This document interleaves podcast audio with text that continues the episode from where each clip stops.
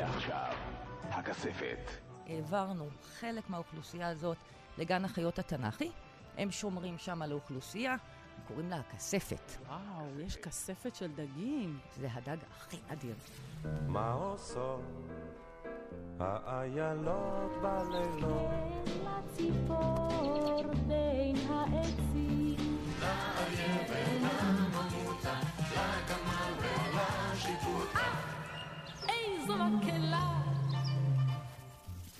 הסכת ארץ ישראלי מצוי.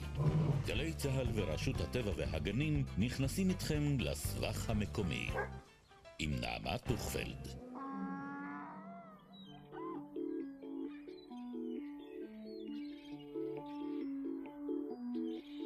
יש בעלי חיים שאם מישהו לא היה נלחם עליהם, כנראה שלא היינו שומעים עליהם לעולם, וככל הנראה גם לא פוגשים בהם. בינון דור נגיד. ידעתם שיש דג כזה? ידעתם שהוא בסכנת הכחדה עולמית, ומדובר בדג נדיר ביותר שהוא גם מין אנדמי, כלומר ייחודי רק לישראל? ואם הוא נעלם מפה, הוא נעלם בכלל. יש אנשים שזה ממש מטריד אותם. ואחת מהם נמצאת כאן איתי. שלום לדנה מילשטיין, אקולוגית ברשות הטבע והגנים. שלום. קודם כל ולפני הכל, מה לך ולבינון דור? אוקיי, אז אה, אני הצטרפתי לרשות הטבע לפני עשור בערך, כאקולוגית של בתי גידול לחים או מימיים, ובין התפקידים השונים זה לשמור על חברת הדגים של ישראל. אה, יש חברת דגים בישראל. יש חברה של דגים, יש לנו דגים ממינים שונים. ועל מנת לדעת איך להתמודד, בשלב הראשון ביצענו אסטרטגיה לטיפול במינים. כלומר, להבין מבין כל המינים בישראל, מי נמצא יותר בסיכון, מי פחות בסיכון, מי צריך איזושהי עבודה או פעילות לשימור. ובדקנו מה גודל התפוצה, כמה אוכלוסיות יש, מה גודלן, ומבין כל הדגים בישראל, המצב של בינון הדור הוא הקשה ביותר. וואלה. מסתבר שכאשר אני הגעתי לרשות, הייתה אוכלוסייה אחת בלבד של הדג, מה שמנתה... זה אוכלוסייה אחת? אחת. בכל העולם כולו יש לנו אוכלוסייה אחת של דג שמתקיימת בבית גידול אחד קטן בעמק המעיינות, ובסקר כמותי שביצעו בשנת 2009, לפני שאני הגעתי לרשות, הצליחו לאסוף ולספור פחות מ-40 פרטים. כלומר, מדובר על האוכלוסייה באמת רגע אחד לפני הכחדה. שהיא נעלמת לגמרי מעל פני כדור הארץ. נכון, אם היא נעלמת משם, לא עוד לבינון דור. אז טוב, לפני שאנחנו נצלול למעמקים, תרתי משמע, אה, קודם כל, מה זה השם הזה, בינון דור? אה, נון בארמית זה דג, לכן רוב הדגים שלנו נקראים בינון, אבנון, ספמנון, קרנון, ובמקרה של הבינון, יש לו באמת בינים, כמו מין מחושים מסביב לפה שעוזרים לו לאתר את המזון. הייתי שמחה שתתארי לנו קצת את הדג הזה, איך הוא נראה, הוא כל כך נדיר. אני לא יודעת אם uh, לרוב האנשים בכלל יוצא uh, להיתקל בכזה דג, אבל סתם, טוב שנדע. הקלסטרון. לזהות את החיות. ובכן, הנה הוא פרצופו העליז משהו של גיבורנו האלמוני, אין לנו שם, אין לנו כתובת, אבל התמונה ברורה מספיק כדי שמי שמכיר יזהה אותו בקלות. מדובר על דג יחסית קטן, הוא מגיע לכל היותר לשישה, אולי שבעה סנטימטר. קשה מאוד לראות אותו גם בשטח, משום שהוא חי על הקרקעית, בדרך כלל הוא מסתתר היטב בין uh, אבנים ושורשים של צמחים. כדג שחי על הקרקעית הוא גם שטוח מבחינת uh, גב גחון, אז uh, הוא חמוד, הוא נחמד, אבל קשה מאוד לראות אותו, גם כשנמצאים בבית הגידול. כן, אה? איזה צבעים יש לו? הוא הפרפר אה, ירקרק עם דגם, הוא יותר בהיר אה, אה, בחלק הגחון, ובצד הגב יש לו מין דגם של פסי רוחב עד מחצית הגוף. מאפיינים מיוחדים. יש לו איזו התנהגות קהילתית, זוגית, הורית, משהו שככה מאפיין את המין הזה? אה, לא, האמת שלא. כמו כל הדגים. לא, לא כמו כל הדגים. יש הרבה דגים בים. הרבה דגים בים, חלקם שומרים על הצאצאים, אחרים לא. אגב, זה משתנה, בים הם יותר מפזרים את הדגים, במים מתוקים דווקא יש את התופעה של שמירה הורית, אבל זה שונה בין המינים השונים. אז מה מיוחד באמת בבינון דור הזה, שהוא ממש על סכנת הכחדה, וככה משקיעים בו כל כך הרבה מאמצים? מה מיוחד בו? קודם כל יש רק אחד כזה, בן דור יש רק, רק אותו. הוא שונה כאמור מכל הבינונים האחרים, אבל אולי מה שהכי מיוחד שיש מעט מאוד ממנו, ועוד מעט יכול להיות שלא יהיה.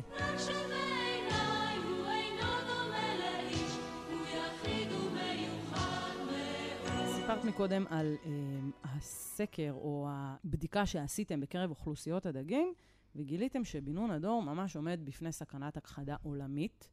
מה גרם בעצם לדג הזה להגיע למצב כזה של אה, היכחדות כמעט? אז ככל הנראה זה שילוב של דברים. ראשית, אזור התפוצה שלו מלכתחילה לא היה מאוד מאוד גדול. הוא מתקיים בעיקר בעמק המעיינות. ככל שאנחנו יודעים, חיפשנו בעבר גם אולי דרומית לנחל בזק, אבל כנראה שזה אזור המחיה המרכזי שלו. והסיבה המרכזית היא שינויים, שינויים ותמורות שאנחנו מבצעים בגופי המים שלנו, אם זה הטיה של המים, או הקמה של מאגר דגים על מעיין. השינויים שיצרנו והרס בתי הגידול. ודווקא הוא נפגע הכי קשה.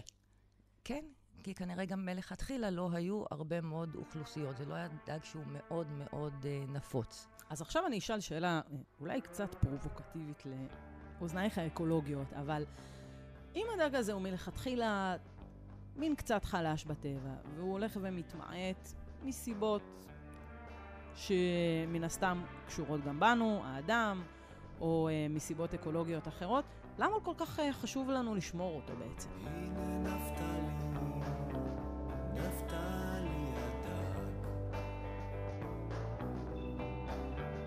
הרופא אמר שהטבע עושה טעויות. שאלה מצוינת.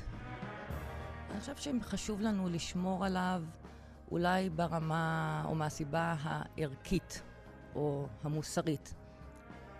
קשה לומר, גם כאקולוגית, אם הדג הזה ייכחד, לא יהיה שינוי דרמטי בטבע של ישראל, למעט אובדן של מין, שזה מין של ארץ ישראל. אבל אנחנו, הפעילות שלנו, של האדם, גרמה להיעלמות והצטמצמות של המין, ולכן אולי יש לנו אחריות מוסרית לעשות כל מה שאנחנו יכולים על מנת לשמור עליו. עם זאת, אני גם אבוא ואומר, אנחנו משקיעים, ואני אספר לך עוד מעט, השקענו הרבה מאוד משאבים לאורך השנים לנסות להציל את הדג הזה. לא מעט.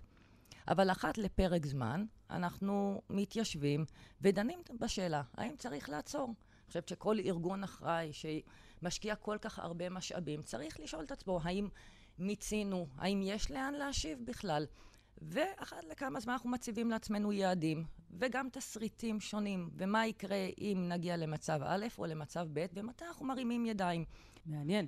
אמ, האם אה, את יכולה לומר לי שהייתה אה, סיטואציה שבה אמרתם לעצמכם כאקולוגים, אין טעם להילחם על המין הזה, כי הוא סיים את הסיבוב שלו על פני הכדור.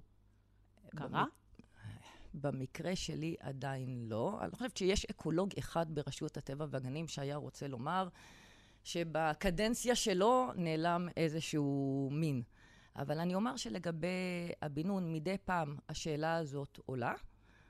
אה, לא ויתרנו, לא ויתרנו. השקענו הרבה מאוד משאבים לאורך השנים, הקמנו לו גרעין רבייה. ניסינו להרבות אותו הרבה מאוד שנים. היו שלוש שנים שלא הצלחנו ברצף.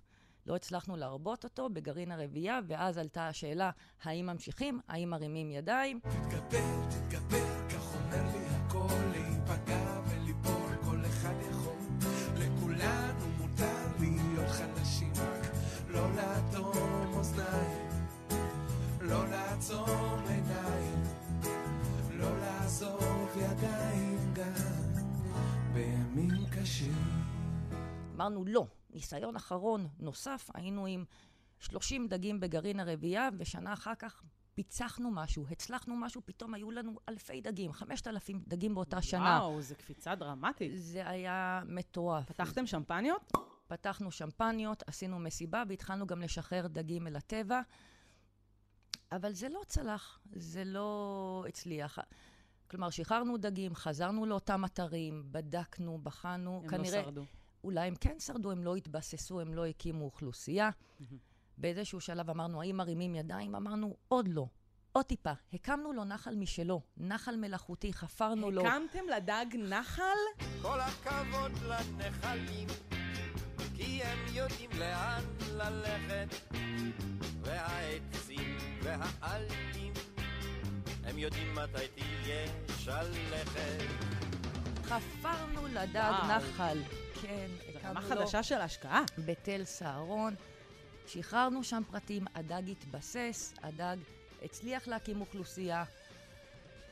נכון להיום מה שאנחנו עושים, בכל מקרה, יכול להיות שאנחנו גם לא יודעים את התורה כולה גם היום, יכול להיות שאנחנו נשקם בתי גידול נוספים בעמק המעיינות, יכול להיות שנעשה דברים טובים מחר למען הדג, ולכשאנחנו נשכיל לשמור טוב יותר על הטבע, לשחרר מים לטבע, לשקם בתי גידול באזור הזה, יהיו דגים מהם נוכל להחזיר חזרה ואולי מצבו ייטב. אז דנה, אתם משקיעים מאמצים רבים מאוד בבינון דור, והדג הזה איכשהו, אמ, איך, איך אמרת לי בשיחה המקדימה שלנו? אני לא אופטימית. אז תכף נדבר על אופטימיות ופסימיות, אבל אני כן אשמח לשמוע קודם כל על התהליך. זאת אומרת, מה עשיתם, איך עשיתם, איפה זה נכשל, מה לדעתך הסיבות שזה נכשל? כאשר אני הגעתי לרשות, הייתה לנו אוכלוסייה אחת שמנתה 38 פרטים. ואז הבנו שאנחנו צריכים לטפל גם במין וגם בבית הגידול. בשלב הראשון החלטנו לטפל במין, כלומר לקחת את הדג ולנסות להרבות אותו בשבי. ובשנת 2011 החלטנו להקים, למעשה הקמנו גרעין רבייה, שזה בעצם אתגר. כי איך אני מקימה גרעין רבייה לדג שאנחנו לא יודעים שום דבר על הביולוגיה שלו? אנחנו לא יודעים כל כך איך להאכיל אותו, ומהם הפרמטרים או הגורמים שמשפיעים על הרבייה שלו ועל ההתנהגות שלו. ואני לא יכולה לחקור. יש סך הכל 38 פרטים, כמעט 40 פרטים בטבע, וכמות הפרטים שאני יכולה לאסוף גם לגרעין הרבייה היא מצומצמת. בסופו של דבר, אנחנו לא רוצים להכחיד את האוכלוסייה שנותרה. ובשנת 2011 יצאנו לסקר, ומצאנו 200 פרטים. זו השנה שבה מצאנו את גודל האוכלוסייה הגדול ביותר, ובאמת יכולנו לאסוף 20 פרטים. וניסינו, ניסינו להאכיל אותם באוכל דגים כזה ואחר. וכשאני אומרת ניסינו, אני חייבת, חייבת לתת קרדיט למי שבילה שם ימים ולילות, דוקטור ירון קרוטמן, שהוא ביצע את רוב העבודה, עם צוות מלווה שלנו כמובן, והוא מנסה להכיל ולשנות דברים שונים.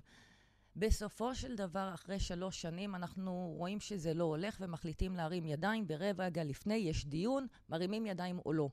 ואנחנו מחליטים, בואו נאסוף עשרה פרטים נוספים וניתן לזה צ'אנס אחרון. מעניין אותי, זה, זה דיון סוער? זה דיון אמוציונלי? או שזה משהו כזה מאוד סכמטי ופרטים וגרפים? איך אמוצ- זה הולך? הוא אמוציונלי, אני חושבת שאין אקולוג שלא... נקשר ל... לא, הוא, הוא אמוציונלי בפנים. הטענות הן תמיד טענות מאוד מאוד לוגיות ומאוד uh, רלוונטיות, ואף אחד לא יגיד צריך לשמור את המין כי הוא נראה לי נורא חמוד ו- ואכפת לי, אבל uh, הוא אמוציונלי, חשוב לנו. חשוב כן. לנו, אנחנו עושים את זה כי חשוב לנו ואנחנו חושבים שזה uh, נדרש. ובאותו דיון מחליטים, בואו ניתן ניסיון אחרון. גם אי אפשר להתעלם מהעלויות. להחזיק גרעין רבייה זה מערכת שדורשת אה, משאבים. כסף, זה חשמל, זה מקום, זה כוח אדם, זה הרבה מאוד כסף. אז אנחנו מחליטים ניסיון אחרון, אוספים עשרה פרטים נוספים, ופתאום בעונת הרבייה לאחר מכן הוא מתרבה בחורף. אלפי דגים, 5,800 דגים, וכל שנה לאחר מכן אנחנו מצליחים להגיע לאלפי דגים. מה קרה שם? כנראה, כנראה, אנחנו שיחקנו עם התאורה ושיחקנו עם מקורות המזון, והיה כנראה מקור מזון אחד של מזון שמיועד לדגים טורפים, שהוא עשה את הטריגר והוביל אותם למצב פיזיולוגי שמתאים לרבייה. Feed me now! יותר מזה, גילינו, עשינו ניסויים שונים ובדיקות עם טמפרטורה, ומצאנו שהדג מתחיל להתרבות כאשר טמפרטורת המים יורדת. וניסינו באחד מהאקווריומים לשמור על טמפרטורה נמוכה, ומסתבר שהדג באמת המשיך להתרבות. כלומר, אנחנו יודעים היום אפילו לייצר דגים באופן מלאכותי יותר ממה שהם היו מתרבים לו היו בטבע. וואלה. וכאשר אפשרנו לטמפרטורה, וזה אחד הניסויים המעניינים שערך ירון קרוטמן, שהחזיק את גרעין הרבייה ותפעל אותו הרבה מאוד שנים, הוא אפשר לטמפרטורות לרדת, התחילה הרבייה, וטמפרטורה, אקווריום אחד, סליחה, כאשר החלה הטמפרטורה לעלות, הוא אפשר לה, ובאקווריום השני הוא שמר על הטמפרטורה הנמוכה. וראינו שהרבייה ממשיכה כל עוד הטמפרטורה באקווריום נשמרה נמוכה. באיזשהו שלב גם זה התקלקל, המנגנון, אותו צ'ילר ששמר טמפרטורה נמוכה. שבועיים עד שתיקנו אותו, הפסיקה הרבייה, תיקנו, חזרה הרבייה. וואו, אפשר ממש כאילו לנהל את זה? אה, מה עוד למדנו? הבוגרים טורפים את הצעירים, ולכן מה? באיזה קטע? הרבה מינים אנחנו רואים את התופעה הזו, שיש טריפה, הבוגרים אה, טורפים את הצעירים. אז על מנת להטיל את הביצים, הכנסנו לאקווריומים מין גושים של ספוג. הדגים היו נכנסים פנימה, מטילים בתוך הגושים של הספוג, ומדי יום או יום-יומיים ירון היה מוציא את הספוגים האלה, מעביר אותם למכלים אחרים להבקעה, ומשם היו בוקעים לאחר מספר ימים הדגיגים הקטנים. את הדגיגים הקטנים הוא היה אוסף בזהירות רבה ומעביר אותם למכלי אימון, והיינו שומרים עליהם באמת בקבוצות גודל דומות. כלומר, לא מערבבים על מנת למנוע טריפה. בייביסיטר כזה, עם אה, רמה כזאת של השקעה, לא זוכרת שנתקלתי. In every job that must be done, there is an element of fun. זה היה דג כל כך נדיר, כן, שזה מערכת רבייה, שיש מישהו שבא ואומר בוקר טוב לדגים, ובודק שכולם בסדר, והאקווריומים בסדר, והתאורה עובדת, ו- ומכין להם את האוכל, ומזון מן החי, ומזון אחר, ומגדל את ה... ואומר להם ערב טוב בלילה, ועושה להם כיבוי אורות, ויום-יום, וגם כשהוא הולך לישון, הוא חולם על בינון דור. אדם כזה. נראה לי. דנה, אז uh, מדובר במין מאוד מסתורי, אבל על בסיס מה שאת יודעת, אני אשמח שתספרי לי uh, מה הוא אוכל, מה הוא שותה, האם הוא שותה?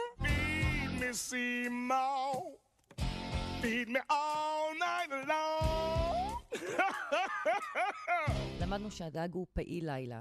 אנחנו יודעים שהוא חי על הקרקעית, מה שמלמד אותנו שהוא מוצא את מזונו על הקרקעית, הוא טורף. למעשה זה יכול להיות תולעים, או ברוקי רגליים, זכלים של חסרי חוליות קטנים. אז כן. פיצחתם את סודו של בינון דור, אז הצלחנו לפצח, את יודעת, עד אותה תקופה, ואלפי פרטים פתאום צצו. ולמדנו דברים חדשים, כי חשבו שהוא מתרבה רק עשרות בודדות אה, של אה, ביצים. מסתבר שמעשרה פרטים ייצרנו שלושת אלפים שהם היו שם בצד. כלומר, שהוא מתרבה בקצב מאוד מסיבי. אה, למדנו איך לגדל אותו. ואז התחלנו להשיב דגים לאתרים, והיה קונפליקט. לאן אנחנו משיבים את הדגיגים הצעירים? ככל שידענו מה שמיוחד באותו בית גידול שבו נמצא בינון דור היום, אין דגים נוספים, אין לו תחרות. מי האויבים שלו, דרך אגב? הנה שאלה שמאוד כן, אז לאורך. השנים, אה, אמנונית יוסף טוענים זה דג אחר שמתקיים בעמק המעיינות, שהוא טורף מאוד אותו. סימפטי. אמנונית יוסף חמוד. כן. דג סימפטי, חמוד, אבל מה, כנראה טורף את הדגיגים הצעירים של הבינון דור. והייתה טענה שכנראה בגלל זה בינון הדור נמצא דווקא בבית הגידול הזה, או שהוא יכול לשחות באזורים שיש שם מים מאוד מאוד רדודים, שלשם אמנוניות לא יכולות להגיע. שחררנו את הדגים והיה לנו קונפליקט מאוד גדול לאן לשחרר את הדגים. רצינו מצד אחד אתרים שהם נקיים, רצינו אתרים שהם בשמורות טבע, רצינו אתרים שנוכל לשוב ולנטר בהם בקלות, שלא יהיה בהם דגים נוספים. כמובן שאין 100% ושחררנו במספר אתרים בעמק המעיינות, בתחום אזור התפוצה, ואחרי כל שחרור חוזרים עונה לאחר מכן ובודקים. אנחנו מגיעים עם רשתות או אמצעי דייג אחרים ספציפיים שמאושרים, ומחפשים את הדג, ולא מצאנו. ולא מצאנו. במקביל, התחלנו לעשות עבודות, שווה את הגידול עצמו. החלטנו להביא מים נוספים. אנחנו מדברים על האתר שבו הוא מתקיים, זה אתר עם מעיין שהנביאה שלו מאוד מאוד מצומצמת. סך הכל כמאה מטר של אפיקים בזרימה רדודה מאוד של חמישה סנטימטר. והחלטנו להביא מים מקידוח שנמצא בגלבוע, להזרים אותו אל השמורה ולחפור אפיקים חדשים בשמורה. והדג אכן אכלס אותם מהר מאוד, התרבה בהם. זו הייתה בשנתיים הראשונות הצלחה גדולה מאוד מאוד, אבל ניסיון עם הזמן מלמד שהנושא הזה נכשל. כי זו מערכת שהיה קשה מאוד לתחזק אותה, קשה מאוד להחזיק אותה, ובכל פעם שהמערכת הזו קרסה מסיבה זו או אחרת, היא גרמה לפגיעה אנושה בעצם באוכלוסייה שהייתה. ולכן החלטנו לוותר. אז שוב היינו במצב מאוד מאוד פסימי. מצד אחד, האוכלוסיות שאנחנו משחררים אל הטבע לא מתבססות. מנגד, בבית הגידול עצמו המצב הוא לא טוב, ושוב עולה השאלה, האם אנחנו מרימים ידיים? ואז החלטנו לעשות משהו שהוא באמת קיצוני. כי בעולם ידוע הרבה מאוד על שיקום של בתי גידול. יצירה של בית גידול זה משהו שלא קיים, ואנחנו מחליטים ליצור בית גידול, אנחנו מחליטים ליצור נחל. זאת אומרת, אתם סביב דג קטן, ולא מאוד אה, מוכר או נפוץ, אתם פשוט בונים אולם חדש בשבילו, שאמור לשמור אותו. עולם חדש וטוב אני אתן לך. נכון, ואנחנו חופרים נחל, בעצם יש הרבה מאוד מקורות מים שזורמים אה, בתעלות בעמק המעיינות. את המים האלה אנחנו מזרימים, הפעם בגרביטציה, כי אנחנו רוצים מערכת שככל שניתן מתבססת על תהליכים טבעיים, למרות שהנחל במקורו אינו טבעי, אבל תהליכים טבעיים, לא משאבות שהתקלקלו, לא אמצעים אחרים שדורשים חשמל. חופרים את המערכת הזאת, מביאים דגים מגרעין הרבייה, ומאכלסים את הדג, והדג מתבסס. וחזרנו שנה לאחר מכן, והדג מתרבה. חדרו אל המערכת הזאת דגים נוספים, חדרו בעלי חיים אחרים, זה לא הפריע לו. כשהמערכת האקולוגית גדולה מספיק, יש לה מספיק בתי גידול, כל דג מוצא את הנישה שלו, והבינון היה בסדר. אבל שוב, לאורך זמן המערכת הזאת דרשה תחזוקה. ולכן היום שוב עולה השאלה, מה עושים? האם אנחנו משקיע, ממשיכים להשקיע משאבים שדורשים בעצם תחזוקה, כל הזמן לתחזק את בית הגידול, או מוותרים? שאלה, אפילו הייתי אומרת, אה, אתית. את יודעת, אנחנו אה, יכולים להקביל את זה אולי לסוגיות אחרות, בעולם הרפואה, נכון. אה, בעולם האתיקה האנושית, אבל יש פה בעצם איזושהי החלטה מאוד דרמטית. האם המין הזה ייעלם וייכחד כפי שהוא בתהליך שלו, או שאנחנו עושים משהו כדי להשאיר אותו פה? נכון, אז לוותר, אנחנו לא מוותרים. גם אני לא רוצה שייכחד דג במהלך המשמרת שלי. וגם אם אנחנו לא יודעים מה לעשות היום, זה לא אומר שלא נשכיל ונלמד מה לעשות מחר. ויכול להיות שמחר יבשילו התנאים ויתרחשו שינויים ותהליכים בעמק שנוכל לשקם בהם בתי גידול, נוכל לשחרר מים ממעיינות שהיום הם דפוסים או אחוזים, וכאשר יבשילו התנאים נוכל, שוב, ליצור עוד בתי גידול, אנחנו לא נאפשר לו להיכחד. אז uh, אני מקווה שהבינון יודע שנלחמים עליו כל כך קשה והוא מעריך את המאמצים, אבל uh, אני רוצה לשאול אותך, אם אנחנו כבני אדם יודעים לנהל ואפילו לשלוט במובן מסוים באוכלוסיות נכחדות, uh, um, לשמור עליהם בצורה מוגברת, או לתת להם uh, מה שנקרא לשחרר את זה, להגיד, אוקיי, שיסתדרו לבד, יש משהו שאנחנו יכולים לעשות עבור הדג הזה, או להימנע מדברים מסוימים אה, כדי שהוא ישרוד פה? אז אולי הדג הזה אה, קצת פחות, אבל במקרים אחרים, ויש הרבה מאוד מקרים אחרים ובעלי חיים אחרים בסכנת הכחדה, ישנם דברים שכל אחד מאיתנו יכול לעשות. אה, אולי דבר ראשון זה להיות מודעים יותר, כל אחד בתחום שלו. אה, אם זה החקלאי שבתחום אה, השדה יש בריכת חורף, לבחון איך זורם הנגר ולשמור עליה ולא אה, לזהם, או האדריכל והמתכנן שבונה עיר, האם בתחומים שאני הולך להקים או לפתח או להקים תשתיות, יש ערכי טבע שראוי לשמור עליהם ואני יכול לתכנן קצת אחרת, או איך אני מצמצם את הנזק הסביבתי, כי פיתוח, אין מה לעשות, המדינה גדלה וצריכים לעשות, אבל אפשר לעשות אותם נכון יותר וחכם יותר. ואנחנו לומדים כל הזמן מה זה נכון יותר. אבל לא רק uh, המתכננים והמהנדסים. אחד מגורמי הכחדה של מינים זה מינים פולשים, מינים שנכנסים, שזרים למערכת. הרבה מאוד אנשים גורמים להפצה של מינים פולשים בלי לדעת. למשל, אני מגדל מין באקווריום, הוא גדל, אני לא רוצה אותו יותר, אני משחרר אותו לטבע. אז דברים כאלה לא עושים. בואו לא נשחרר לטבע מינים זרים. או כאשר אנחנו יוצרים גינת נוי חביבה בבית, בואו נשתמש בצמחים מקומיים, שלא נפיץ מינים אחרים שגורמים למינים שלנו להיעלם אה, ולהיכחד. אדם אחר יכול גם לעזור לנו לשמור על השמורות. הרבה מפעולות ההשבה האלה שאנחנו עושים, אם זה צמחים, אם זה בעלי חיים, אנחנו עושים בשלב ראשון לתחום שמורות הטבע והגנים הלאומיים. ולכן כאשר אנחנו מבקשים לא לדוג באזור מסוים, לא להיכנס, לא להאכיל, יש לזה הרבה פעמים סיבה. ולבסוף, גם כאשר אנחנו אומרים בואו נשמור על הסביבה נקייה, בואו לא נזרוק פסולת אה, בטבע, גם זה, לא רק מה, מהערך האסתטי, זה גם יכול להרעיל, זה גם יכול לגרום לפגיעה לבעלי חיים, חלקם כאמור בסכנת הכחדה. וואו, דנה, אני חושבת שאדם שיש לו אקווריום ביתי אפילו לא מודע להשלכות של הדג זהב שמסתובב לו בתוך האקווריום, ואולי יכול להפוך לאיזה מין פולש ומתפרץ שמאיים על בינון דור כזה קטן, חמוד, או בני דודים או חברים שלו. תגידי, דנה, אני רוצה לשאול אותך שאלה אה, חצי פילוסופית אפילו. אבל היא גם אה, אה, לגמרי מקצועית ואקולוגית.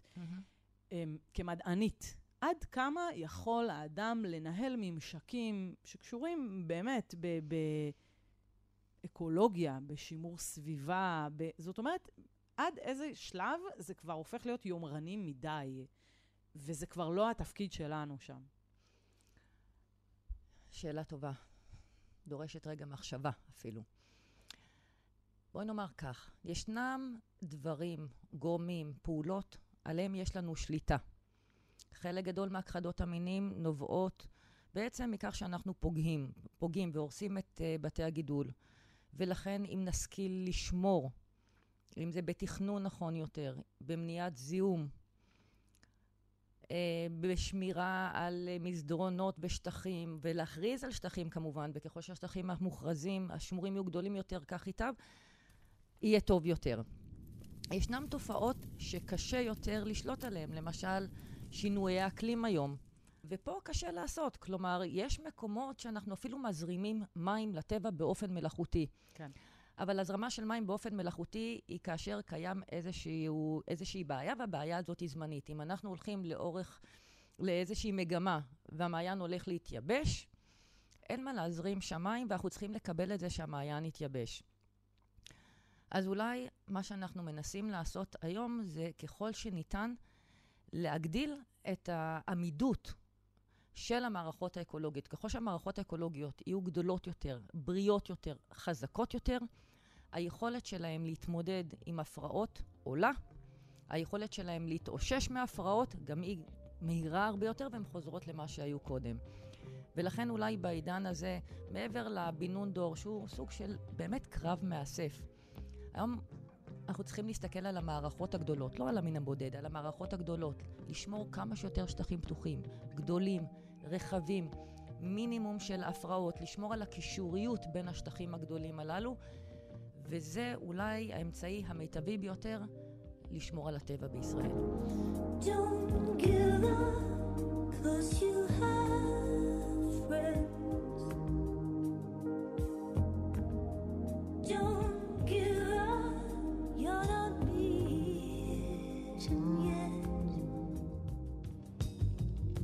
טוב, דנה, אני חייבת להגיד שזה היה מרתק. Uh, אני לא אקולוגית ולא מדענית, אבל זה בהחלט שאלות שנוגעות לכולנו, וגם למדתי שיש דג בכספת. אז uh, אני רוצה לאחל לך שלא ייעלם שום דג במשמרת שלך, ושאוכלוסיית הבינונים תגדל ותשגשג, ושתצליחו במשימה החשובה שלכם באמת לשמור פה את הנוף הארץ-ישראלי הכל כך חשוב ומשמעותי הזה. תודה רבה, דנה מילשטיין, אקולוגית, בתי גידול לחים, רשות הטבע והגנים. תודה רבה. עד כאן הסכת ארץ ישראלי מצוי, העורכת איילת טריאסט, המפיק אלון אביטל, טכנאי אורי אגסי, עריכה טכנית רועי קילקר, ותודה לאנשי רשות הטבע והגנים, שלומית שביט ואבישג איילון. אני הייתי נעמה טוכפלד, נפגש בהסכת הבא. האיילות בלילות